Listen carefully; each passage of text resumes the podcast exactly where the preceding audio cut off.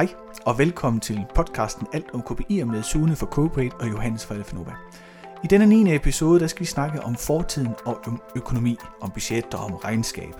Fordi KPI og økonomi har det med at hænge utroligt tæt sammen, og vores pointe er, at det behøver de ikke at gøre. Man kan snakke, snakke om KPI'er, uden at snakke om, om økonomi. Faktisk så skal man gerne snakke om andre ting end kun økonomi, når man snakker om KPI'er. Du får en hurtig introduktion til dynamisk systemteori, der er det meget fint lige at have lavet sig en kop kaffe, inden man hører den. Den kan godt være langhåret. Vi håber, du kan følge med i den. Efter dynamisk systemteori snakker vi lidt om proaktiv og reaktiv, og hvorfor det i virkeligheden lidt er det samme, men det afhænger af, hvad for et niveau man kigger på, om man er det ene eller det andet. Og så til sidst, så fortæller vi lidt om, hvad næste sæson skal handle om. God fornøjelse. Så, goddag Sune. Goddag Hans. Og velkommen til vores lille boks, vores lille podcast, vores lille virtuelle rum, hvor vi sidder og snakker om KPI'er, i hvert fald i den her sæson. Øh, det er jo det spændende ved at lave sådan noget som det her. Så kan man jo begynde ja, ja. at tænke sæson og episode. Ikke kun episode, men også sæsoner. Og til sidst... Øh, ja, og vi kan allerede afsløre nu som en lille cliffhanger, at uh, til sidst i det her afsnit, så vil vi løfte sløret for, hvad næste sæson kommer til at handle om. Uh, ja. Ja, det bliver spændende. Det, det glæder vi noget andet. Og lidt det samme bold. Ja. Lidt, lidt det samme på en anden måde, eller lidt noget andet på den samme måde. Men i, i den her episode, der skal vi snakke lidt om, øh, om tid og om bagudrettet. Fordi vi er jo inde i vores lille trilogi med tidsperspektiver. Vi har snakket om fremadrettet, om hvordan KPI og mål hænger sammen, og det er altid noget, der mm. fremad. Og vi har snakket noget om nu, om at, at KPI'er har ikke rigtig noget med nu at gøre. Det er jo sådan noget drifts øh, halløjsa, ikke? Det er overvågning. Og, ja. og det skal man ikke blande sammen, for så kan man, ja, det skal man høre den sidste podcast for at finde ud af, hvorfor, hvorfor man skal være med det. Og i den her episode er vi så kommet til at kigge fremad. Øhm, Nej, for pokker, vi kan kigge bagud. Vi kigger bagud. Ja, hold da op. nu skal vi se på fortiden. Ja, jeg kigger så meget frem, at jeg kigger bagud. øhm, og jeg tænkte, vi, kunne, vi, vi plejer nogle gange at starte med sådan en anekdote. Og jeg synes, jeg har en lille, lille fin en, for jeg var til på, ej, det er efterhånden nogen tid siden, der var jeg til foredrag med ham, Niels Villemos, øh, som nogen måske kender, han var, øh, hvad var han, professor nede på Handelshøjskolen. Jeg tror, vi lægger lige et lille link ind i ja, her, men lige ja, se. han har lavet nogle rigtig skægge... minutters video. Ja, han lavede nogle fine YouTube-videoer nemlig faktisk, ja. hvor han lige lavede Så kan man lige få det indtryk af, hvem han er. Ja, han er en skæg. Det er ikke mange mennesker, der faktisk kan finde ud af at lave stand-up show ud af økonomi. Og det gør han faktisk egentlig meget fint. Ja. Nå, men, men pointen med ham, det er, at han uh, definerer budgetter, som jo tit er det, man, altså, en af de store ting, man forbinder med noget økonomi, der er budgetter, der er regnskab. Øh, og budgetter, det definerer han som noget, man bruger til at vide, hvornår man ikke længere er på sporet. Og når man ved det, så ved man mere end de andre gør, der ikke har lagt budget, og derfor ikke ved, om de er på sporet eller ej. Og så kan man nå at agere hurtigere. Og jeg synes, det er sådan en fin definition i budget, fordi budgetter ofte bliver sådan en, en noget, der er mejslet i sand. At hvis man ikke når sit budget, så er det fordi, det er gået forkert. Og det, øh, det synes jeg ikke er rigtigt. Det bliver, det bliver meget rigid budgetforståelse. Så det, jeg det var synes... meget sjovt. Jeg så også en, øh, hvad var det, det har været Løvens Hule, tror jeg. Det er jo, uh. kører jo i tredje sæson nu jeg tror det var i første eller anden sæson, at der var en af de gutter der, der sagde, øh, jeg har aldrig nået mit budget. Oh. Og det var sådan en ting som sådan noget, det var han stolt af. Han havde aldrig nået sit budget. Oh, Fordi hvis han nåede sit budget, så var det ikke ambitiøst nok. Ja. Og det er sgu da meget. Det er en af, en af løverne gået ud fra. Ja, ja, ja. Det var ja. en af de der. Så de har altid lagt et for højt budget, fordi så var der noget stil efter. Sådan. Men så kan man også kun blive skuffet. Og det er jo Ja, ja. ja det, er jo, det tror jeg er en del af sæsonen der. Ja. Man skal jo gerne blive lidt skuffet. Sådan. Men, det, men, ja. men jeg tænker, det er i hvert fald også øh, sådan grundforståelsen af budgetter for den måde, vi ser det på. Ikke? Det er, at budgetter, det er en rettesnor. Ligesom en, ja. ligesom en KPI er, at det er noget, man, man bruger til at vide, om man er på rette vej. Det er ikke, så er budgetter også noget, man bruger til at vide, om man, om man stadigvæk har øh, hvad hedder ploven i furen. Nej. Jo, der, det kan vi nok godt sige. ja, kan man ikke det? Ja, lad os sige det. Lad os sige det. Så øh, det, vi vil snakke om i dag, det er økonomi bredt. Ja. Altså, vi vil, øhm, at, eller det vil vi faktisk ikke, men det er det, det handler om, fordi at KPI'er og bagudrettet har en tendens til at hænge sammen med KPI'er i sådan en anden øh, diskurs af, hvad KPI'er er for en størrelse. Det hænger ja. meget sammen med økonomi. Og det er også det, vi har prøvet at tale imod i hele den her serie, den, hele den her sæson, at KPI'er er mere end bare noget økonomi. Ja, nemlig. Og den måde, som vi kan, ja, det er fordi, vi har, vi har lige nogle ting, som vi skal lige skal rundt om, som, som måske bliver en lille smule øh, langhåret. Og der håber jeg, at man vil have tålmodighed med os, og lige holde tungen lige i munden, fordi som der er bare nogle ting, som ikke er nemme at formidle, når man har en podcast. Havde vi nu en tavle, vi kunne tegne på, så ville det måske være nemmere. Og det er også et lidt komplekst emne, vi lige skal omkring her, men jeg håber, I kan hænge på, fordi det, det er faktisk meget spændende. Ja, det er det. Virkelig. Altså, I får, det er faktisk et uh, øh, 3 minutters kursus, crash kursus i dynamisk systemteori. Så nu ved, nu ved I det. Nu Hang on. Ja. Og altså det, det er fordi, det vi, har, det vi gerne vil prøve at formidle, det er, at når man har med, øh, med, med det her emne at gøre, så handler det jo, altså KPI og økonomi er en måde, to forskellige måder at få, øh, at kigge på, hvad resultatet af en handling er. Og det er der, vi definerer, at der er to vigtige begreber. Ikke? Der er en handling eller en aktivitet, og der er et resultat. Og, ja. og en handling har altid et resultat. Så handlingen er det, vi render rundt og gør, og resultatet er så det, der kommer ud af det. Og det, det er ligesom, det er grundforståelsen. Det, der så er øh, det funky i det, det er, at den her handling er jo normalt indlejret i forskellige øh, niveauer. Og, og vores pointe med den her øvelse, det er at, at gå fra sådan en meget horisontal forståelse af verden, hvor alting er sidestillet, og alting skal forstås, som om de var øh, samme karakter eller samme natur, til at der er noget, der er over noget andet. Og det, der er over noget andet, det har det med at organisere det, det er over, samtidig med at det, der er under, det konstitueres, det skaber det, der er over. Og det er det vekselforhold, som er, som er rigtig spændende, når man snakker om øh, KPI'er og Scrum, og man er proaktiv eller reaktiv. Og, og for nu at gøre det en lille smule mere konkret, så har vi lavet et lille eksempel. Ja, øh, ud fra sådan en det tror jeg er meget sundt. Ja, det er også for, at man kan holde to, så vi kan holde tungen lige i munden. Og ja. vi har tænkt sådan en, en uh, IT-verden, at man har en kunde, som gerne vil have udviklet noget software. Og den her kunde har en forretningsmodel, eller en vision, eller en mission, eller strategi, eller sådan kært barn mange navne. De har noget, de gerne vil med deres virksomhed. Og det er sådan, ud af Europa verden på den ene eller den anden måde. Sådan. Intet mere eller mindre. Det er ikke at tjene ja, næste det skal de alle sammen. Ja, det er... Alle virksomheder skal ud af Europa verden. Jeg kan jeg skal lige have skrevet lidt på min forretningsplan en eller anden dag. Jeg har kun kommet til, at jeg skal, åbne en, jeg skal kun åbne en e-spix eller et eller andet. Nå, ja. men, men, men pointen er, at den her kunde, det er sådan det store overordnede system. Og det system, det vil så organisere et undersystem, som i det her tilfælde er, at kunden gerne vil have et produkt. De vil gerne have et stykke software.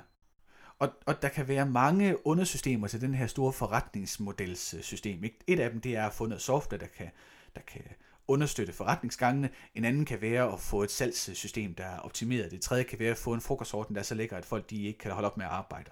Altså der kan være mange undersystemer til det her store ordenssystem. Det system, vi så vælger at fokusere på, det er, at kunden gerne vil have et stykke software. Og det system er så, består så igen af en masse forskellige funktioner, som det her software skal have. Så vi har på bunden ikke nogle, øh, nogle funktionsdefinitioner af nogle dimser og nogle knapper og nogle rutiner, som programmet skal kunne. De skaber et stykke software, som igen skaber kundens forret, mulig, de, de muligheder, kunden har for at udfolde sin forretningsmodel. Så de her tre niveauer står i sådan et gensidigt afhængighedsforhold til hinanden, og de øverste organiserer hele tiden de nedenunderliggende, og de nedenunderliggende organiserer hele tiden dem, der ligger over. Ja, so far, so good. Vi håber, I er med. Ja, jeg, fordi, jeg, jeg tror, jeg er med endnu. Ja, og det, der, grund, det, det vi vil hen til, det er nemlig at snakke om, øh, øh, om de her handlinger, om hvornår man er proaktiv, og hvornår man er reaktiv på noget. Og udfordringen er nemlig, hvis man kigger på alting, alle handlinger som noget, der er sidestillet og sideordnet, sådan et flat plan, så bliver forskellen på proaktiv og reaktiv mest af alt kogt ned til en eller anden øh, definition af, om man gør det hurtigt nok. Og, og, og det er ikke forkert, men det er bare ikke sandheden. Det er ikke hele sandheden, for der er Ej, en væsentlig forskel på at være proaktiv og reaktiv. Så man kan ikke bare sige, at jeg var proaktiv, fordi jeg fire sekunder efter, jeg fandt ud af, at der var noget galt, så gjorde jeg noget. Det er ikke, og jeg kan ikke være proaktiv, hvis jeg gør noget, før jeg har gjort det, fordi hvornår, ja. Så det bliver sådan en, det bliver sådan en øh, uvigtig høn og ikke snak.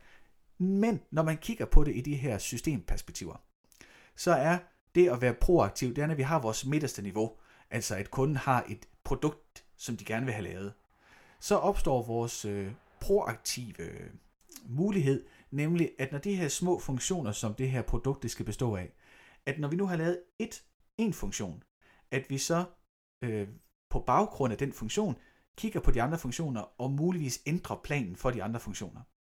At det vil sige, at vi har udført en plan, og så på baggrund af planens resultat, så begynder vi at kigge på, om vi skal ændre noget.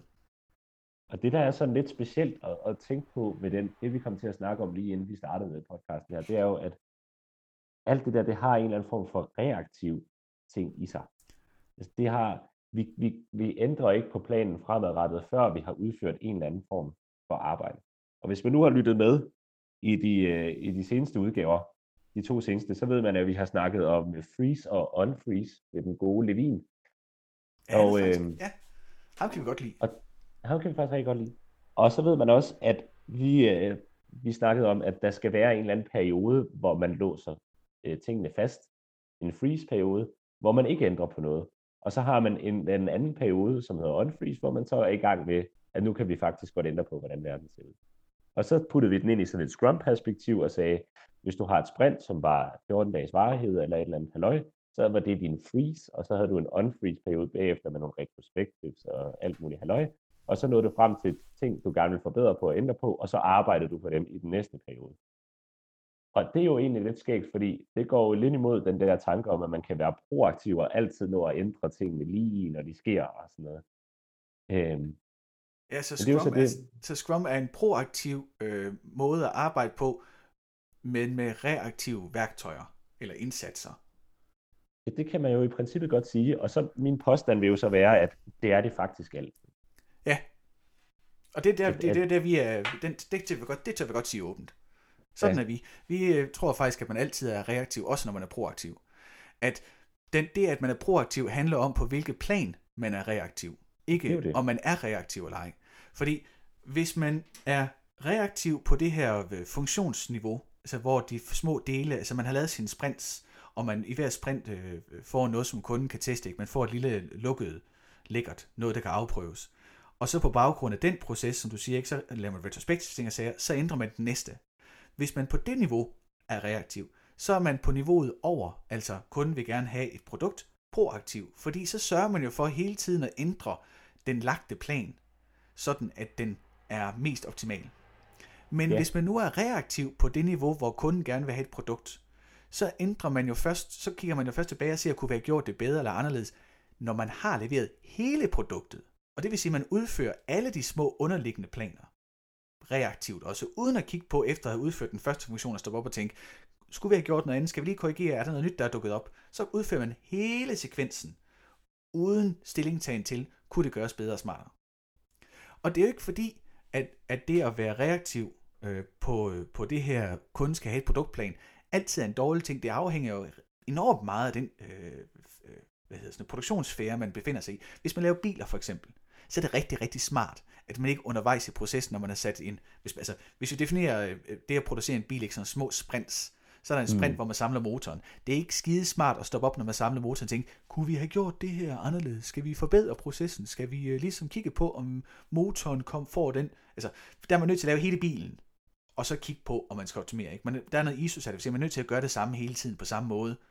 Der var engang en gut, der, der fortalte mig øh, fordelen ved at have en ISO-certificering.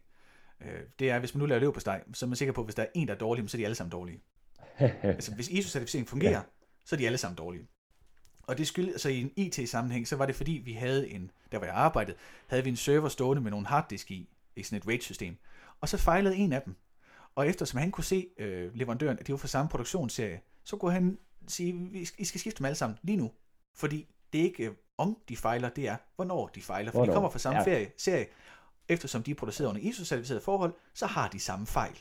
Punktum. Ja. Og det, det virker, altså, det er sådan en absurd tryghed, ikke? Fordi det er trygheden i, sikkerheden i, at de vil fejle.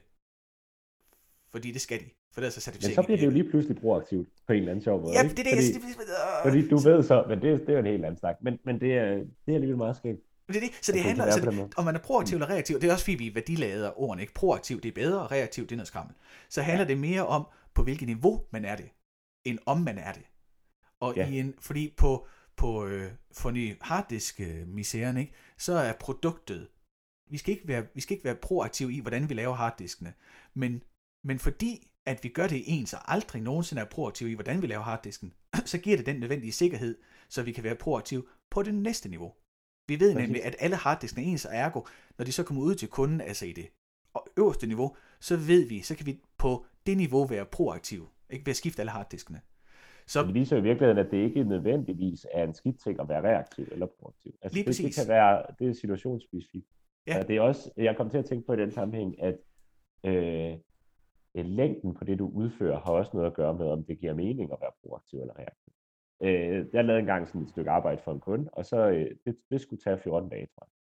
Og, og den plan, vi havde lagt der, den fulgte vi fra start til slut. Fordi det gav ikke mening at prøve at begynde at ændre på, hvordan vi gjorde tingene i løbet af de her 14 dage, for det var så kort tid, at ah, ja. det ville opsluge al den tid, det ville tage at lave det. Så i forhold til, hvad det var, vi lavede, så gav det mening at bygge det hele færdigt, og så kunne vi begynde at kigge på, om vi skulle gøre noget mere.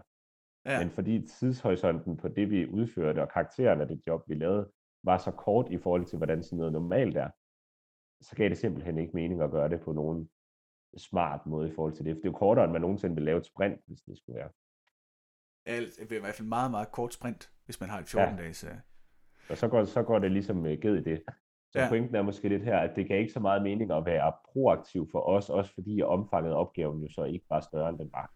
Så vi kunne lidt nemmere overskue konsekvenserne af, hvis det nu ikke var, som det skulle være, eller det her ikke var. Ja, så, så, det handler mm. mere, altså bilen tager jo længere tid at lave en 14, og det ved jeg sgu ikke, hvor lang tid tager at lave en bil?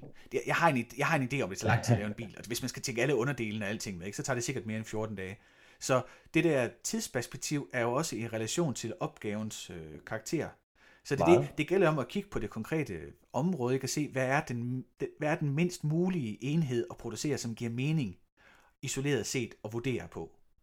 Ja. Og, og det kan nemlig skifte enormt meget efter, hvad for et, hvad for et øh, produktionsapparat man har. Så det, så det der med, altså det, det, det handler om, hvad er det, man laver, og på hvilket niveau man ønsker at have muligheden for at være proaktiv. Så vi skal væk fra det der værdiladet med, at det altid er bedre at være proaktiv, for det er ikke altid bedre at være proaktiv.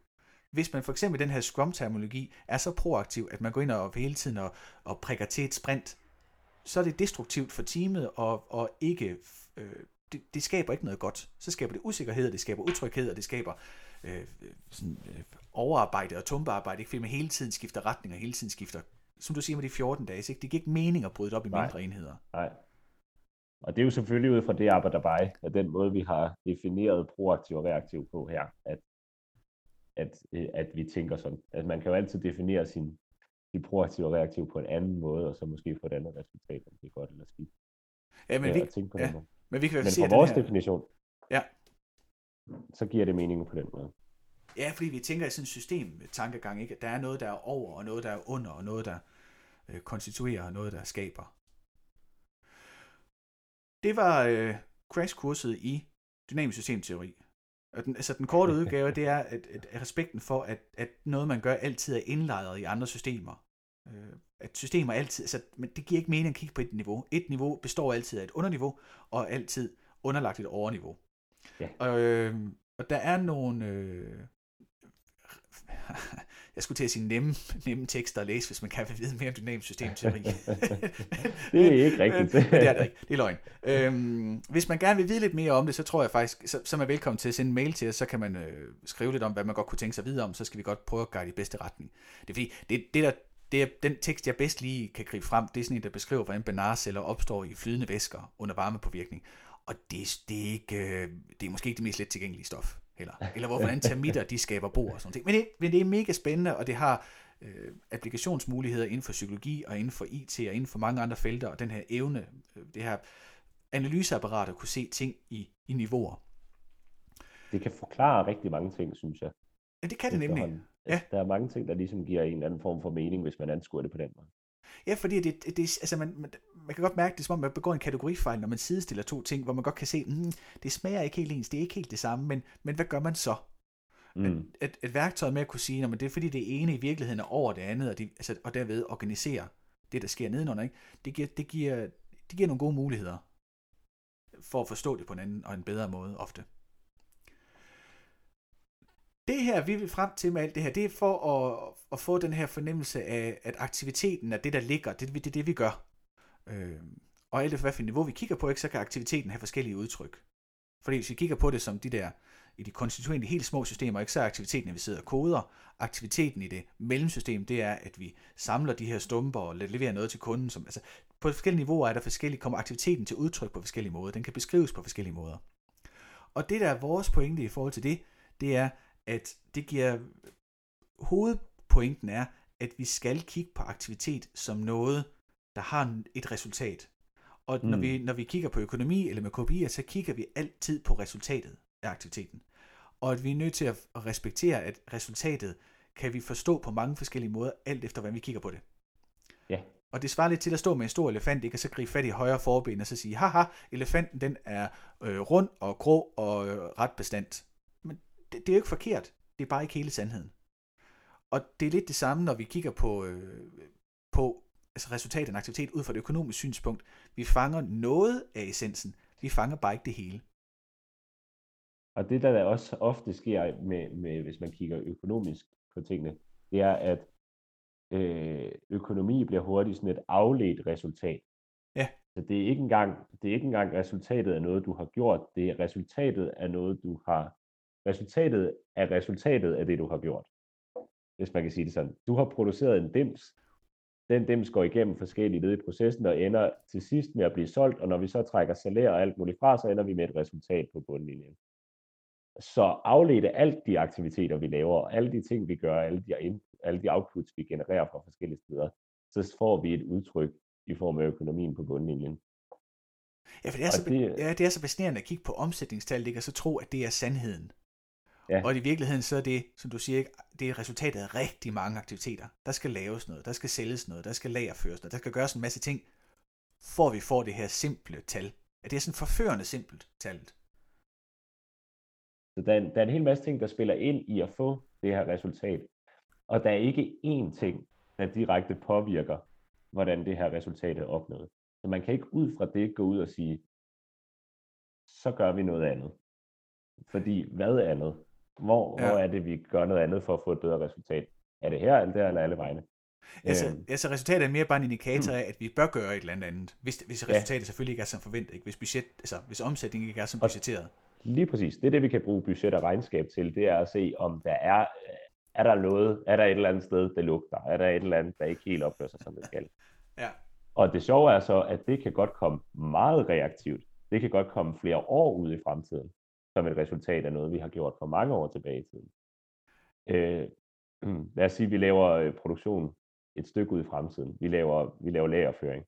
Og så sælger vi fra, fra, fra, fra forsiden af lageret, ikke? og så putter vi ind i bagsiden af det her lager et eller andet sted. Og så kan der godt være noget, der har været på lager i tre år, inden det bliver solgt, og så finder vi ud af, at der er en fejl på hele den produktion, vi lavede. Whisky for eksempel. Øh, vi producerede noget whisky fra et eller andet år, og så finder vi ud af, at øh, de ingredienser, vi brugte, eller øh, det, vi lavede vores tønder af, eller et eller andet, at det var af dårlig kvalitet.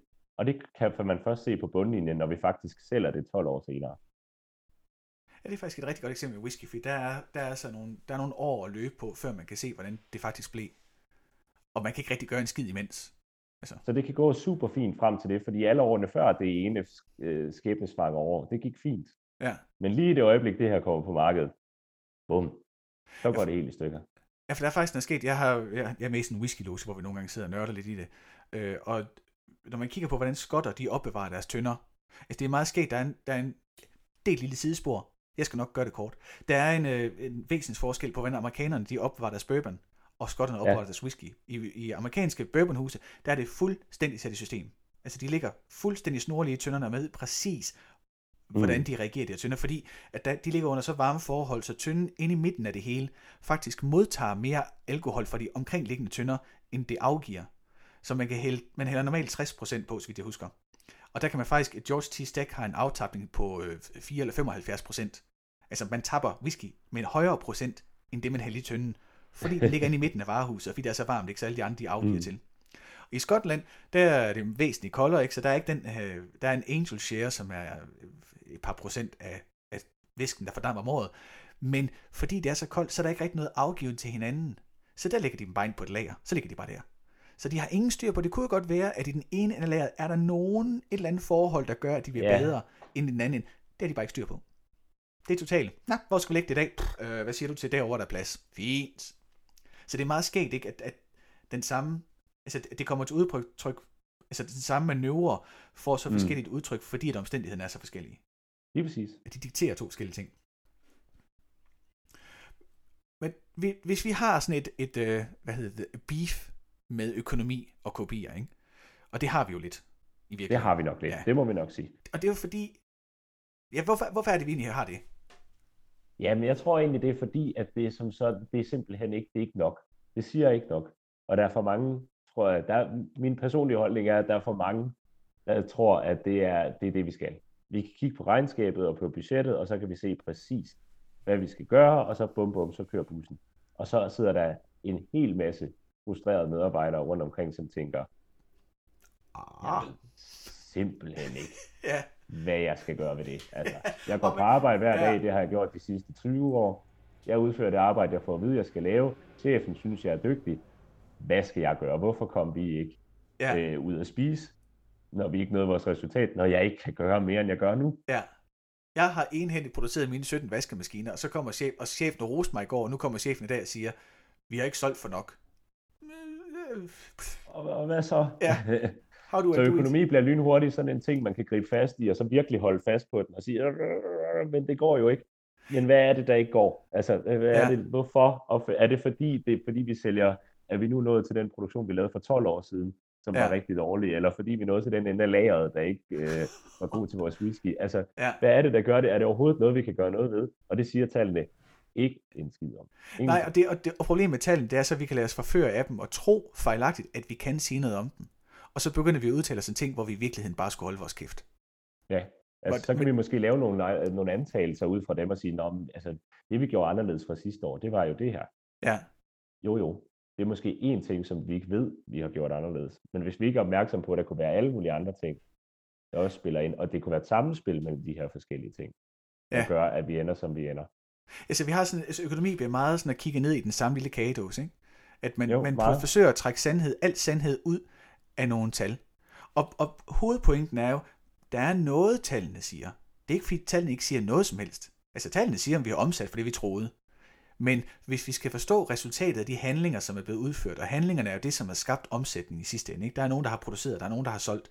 Så der er sket en masse handlinger, der har haft en masse resultater. Så er vi nødt til at kigge på de resultater mere øh, nuanceret, end at bare kigge på dem igennem sådan en økonomisk øh, øje.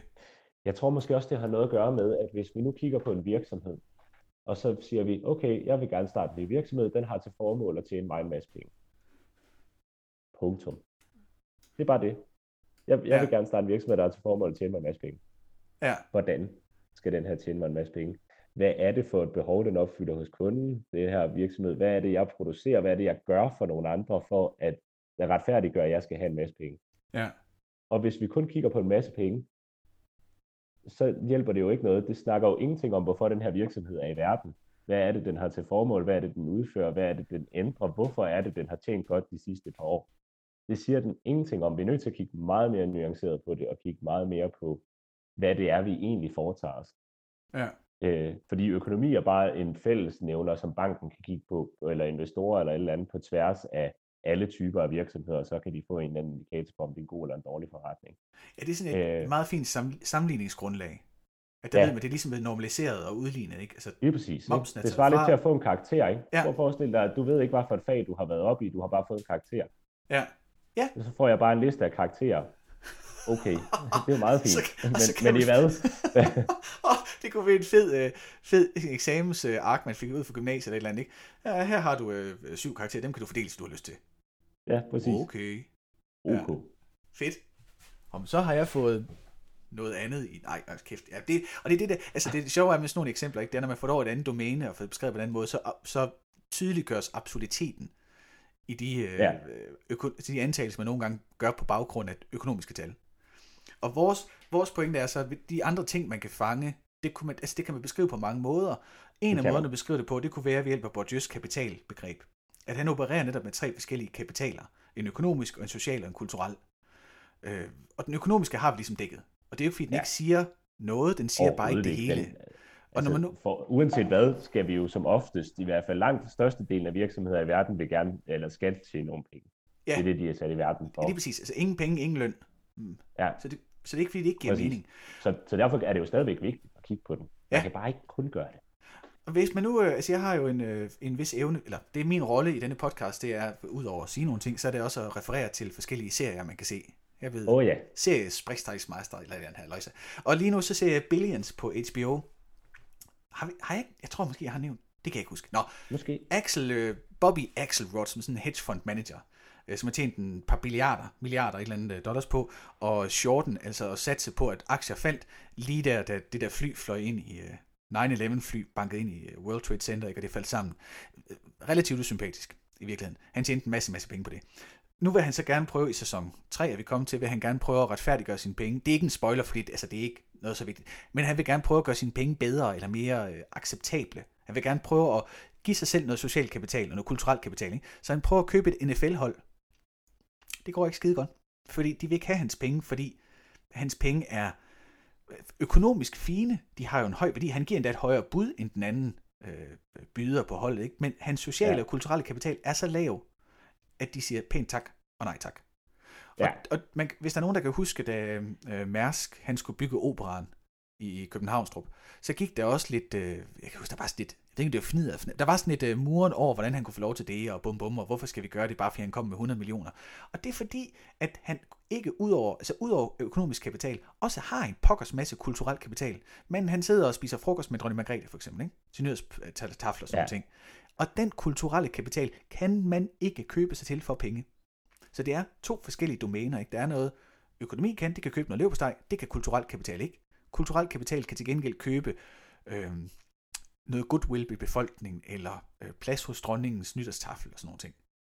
Og man kender det også fra, fra sin virksomhed, ikke? så er der nogen, der har en, en højere social kapital, at de kan tillade sig at... Øh, det er måske dem, der, når det lukker med brænder, ikke, så siger de, jeg kan godt lige blive to ekstra timer. Til gengæld er det måske også dem, der så møder en halv time for sent, fordi de er nogle snøvl til at komme op. For eksempel, ja. som jeg var, da jeg var ung, for eksempel. Eller, uden at nævne navn, Johannes. Øhm, så, ja. så man kan ligesom, altså, den sociale kapital kan man opbygge videre og gøre tjenester og hjælpe andre, ikke, som man så kan trække på i andre situationer, uden at man nødvendigvis har behov for at betale andre for det. Mm. Men uanset hvor meget jeg har hjulpet nogen, kan jeg jo ikke købe leverpostej for det. Så. Præcis. Jeg kan godt prøve ned i brusen og sige, jeg har ikke lyst til at betale dag, fordi jeg har lige hjulpet en gammel dame over vejen. Så jeg synes godt, jeg kan få 50% rabat. Sådan det er jo meget godt i tråd med det, man kalder for øh, sådan forskellige bundlinjer, og så siger ja. man øh, sådan noget som CSR og sådan nogle andre øh, ting, eller det. Det er godt nemt. Det, det får bare, for, for mig får CSR-ting stadigvæk sådan økonomisk klang, fordi det bliver sagt i, i den i den kontekst af økonomi. Men du har også sådan nogle socialøkonomiske virksomheder, ja. for eksempel, ikke? Som, hvor, hvis formål ikke nødvendigvis er til en masse penge, men, men de har et andet udgangspunkt. Og de en anden bundlinje, ja. de opererer ja. med. Ikke? Og det er nemlig mega spændende. Vi, øh, øh, af, altså andre årsager har jeg været ved at kigge på et glasværk, glaspusteri, øh, fordi jeg skal have puste glas. Øhm, og så er der et glasværk i Odense, og der er det sket at se, de er nemlig sådan en socialøkonomisk virksomhed, hvor de gerne vil rumme øh, udsatte folk på arbejdsmarkedet, hvilket er enormt sympatisk. Og så når man kigger på bestyrelsen, så er det jo direktører og advokater og folk holdt på strå. Og det er jo ikke fordi, at de gør det for, for økonomisk vindingsskyld. De gør det jo fordi, at de gerne vil give noget til samfundet, eller gøre, altså hjælpe andre. Mm. Det bygger social og kulturel kapital op. Så det er, det er, det er nogle fine mekanismer jo. Og, og i den her sammenhæng, så er kapitalbegreberne Øh, trækker vi dem ind for at vise, at det er muligt jo at beskrive resultatet af handlinger på andre måder end økonomisk. Og når man opstiller KPI'er, så er det muligt netop at sige, at jeg vil godt tage måske endda et økonomisk øh, målepunkt, men jeg vil gerne koble det sammen med et socialt eller et kulturelt målepunkt. Altså, det kunne, øh, Biver, min øh, mentor, han har altid sagt, at det, det handler om, det er at få glade medarbejdere, fordi glade medarbejderne gør, at ens, ens virksomhedsværdi stiger. Og for ham er der sådan en total lineær sammenhæng og den, den sammenhæng er det måske ikke alle, der kan se. Men hvis man nu forestiller sig, at man ringer til en, til en virksomhed, hvor man skal købe et eller andet, og der så sidder en, en, en sælger den anden ende af rød og smiler og er glad, så er sandsynligheden for, at man køber noget lidt større, end hvis man møder sådan en surt røv. Det er det. Ja. Så det giver jo mening at måle det på tværs. Det er jo lige præcis det. Ja.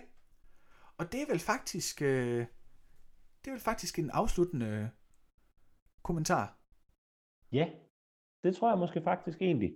Ja, fordi at vi kunne godt uh, give os ud en længere snak om, hvad for nogle, hvordan man så kan måle de her kopier, men det bliver så, øh, det bliver diffust, og det bliver nemt øh, ikke så relevant, fordi det handler meget om, hvad det er for nogle handlinger, man udfører, hvad for et resultat det er, hvordan man så skal måle på det. At vores pointe ja, i den her podcast, det, det er at sige, mål på det på andre måder, ud over kun økonomisk. Og ja, så kan man, præcis. Så kan man vel ringe til os, eller skrive til os, hvis man gerne vil have nogle indbakke til, hvordan man så ellers kan måle på det og hvordan man kan få de andre ting til at vise, de har også en værdi. Nemlig. det var øh, simpelthen afslutning på sæson 1. Alt Ja. om KPI'er. Åh oh, ja, vi skal huske, hvad vi lovede i starten af, Ja, ja. afsnittet jo. Ja, så øh, den korte udgave, det er, at vi, vi, vi kommer tilbage med sæson 2. Ja, vi gør så. Og det gør vi i, hvad, øh, 2025 eller 2030 eller... Jeg tænker lige om lidt. Ej, fedt! Så vi, vi laver Ja. en HBO cliffhanger, hvor der går halvandet år før, der kommer... Nej, nej, vi er, vi er ikke ved at lave den nye Game of Thrones. Ja. Nej, Var det der er noget... Ja, Nå. ja, det er helt vildt. Så er der noget med drager og alt muligt. Øh, ja. Men i sæson... Ingen drager i næste sæson. Nej. Det tror jeg godt, jeg tager afsløre.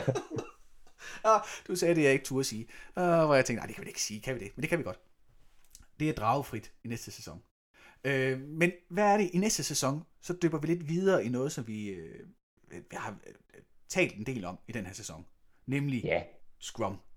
Lige præcis. Vi har jo snakket meget om, om Scrum og Sprints og alt muligt. Og for nogen har det måske, hvis man ikke lige har hørt så meget om det før, så er jeg fuld forståelse for, hvis man ikke lige er helt med Ja, øh, på, hvad det handler om. Øh, men det kan man dykke meget mere ned i. Og gøre øh, mange spændende ting med. Og, og måske også kigge lidt på, hvad er alternativet? Og hvorfor kan man godt blive lidt begejstret, når man møder Scrum, Ja. ja. når man har prøvet noget andet. Ja, vi har jo, altså det er jo, det er altid spændende, hvordan man, øh, når vi skal sidde og finde på, hvad der giver mening. Vi vil jo gerne lave episoder, der giver mening for så mange mennesker som muligt. Vi vil gerne øh, bidrage med noget viden, den viden vi nu har. Og det er jo altid spændende, når man så får lytterhenvendelser fra folk, der har hørt vores øh, episoder, og især når folk de så kommer tilbage og siger, det sagde Mm. I bare ikke. Og der var en episode for en gang siden, tror jeg, hvor vi kom til at sige noget med øh, Scrum og projekt sammen. Og der har Ja. vi en lytter, som har sagt, det skal I holde op med. Det skal man ikke blande sammen. Og det tænkte vi, hvorfor skal vi egentlig ikke det? Hvad er det, der er så betændt ved at tænke Scrum og projekter sammen? Fordi Scrum er jo også en slags projekter, men så alligevel ikke gør det eller andet. Så det næste sådan, hovedtemaet bliver Scrum, og den her underliggende agile øh, mindset, som ligger under Scrum, og gør, at det er forskelligt fra andre måder at tænke projektstyring på. Nu sagde jeg det. Nu sagde jeg Scrum og projektstyring sammensætning. Åh, oh, oh. Ja. Da, da, da. Ja, det var. Men det, det, øh, det kommer vi til at dykke meget mere ned i. Og øh, jeg tror endda godt, vi kan afsløre, at vi simpelthen får en, en gæst i det første Ja. ja. episode. En, Det der er ved, rigtig sjovt. måske en, der ved lidt mere om os i forhold til, hvorfor det er Scrum og projektstyring ikke skal nævnes i sammensætning. Men det Ja. og, og meget mere, det, kan vi, det glæder vi os rigtig, rigtig meget til at fortælle om i, øh, i næste sæson af vores podcast, som så kommer til at hedde noget, som vi afslører næste gang. Præcis. Fedt, Sune. Ja, Tak fordi du havde tid og lyst. Og tak Ja, til jer derude. tak. Ja, det var slet. Og tak til jer derude, der øh, følger med og, øh, og lytter. Det, øh, det er vi faktisk det, er- det er rigtig rart at vide, at der er nogen, der lytter med en gang imellem. lige præcis. Jeg håber virkelig, at, fået, øh, at I kunne bruge det, alt vores snak til noget her i første sæson. Og hvis I ikke har, så se- send en mail, eller skriv ind på vores øh, Facebook hjemmeside et eller andet. Og hvis I har, så må I også gerne skrive. Det er altid rart, at lige får verificeret, at det, vi, at det kan bruges til noget, det vi gør. Skriv, skriv, skriv. Eller ring. Eller Eller kom ring. til kaffe. Det er op til jer. Det var det, vi havde for i dag. Ha' Ja. en, øh, ha en fortsat god dag.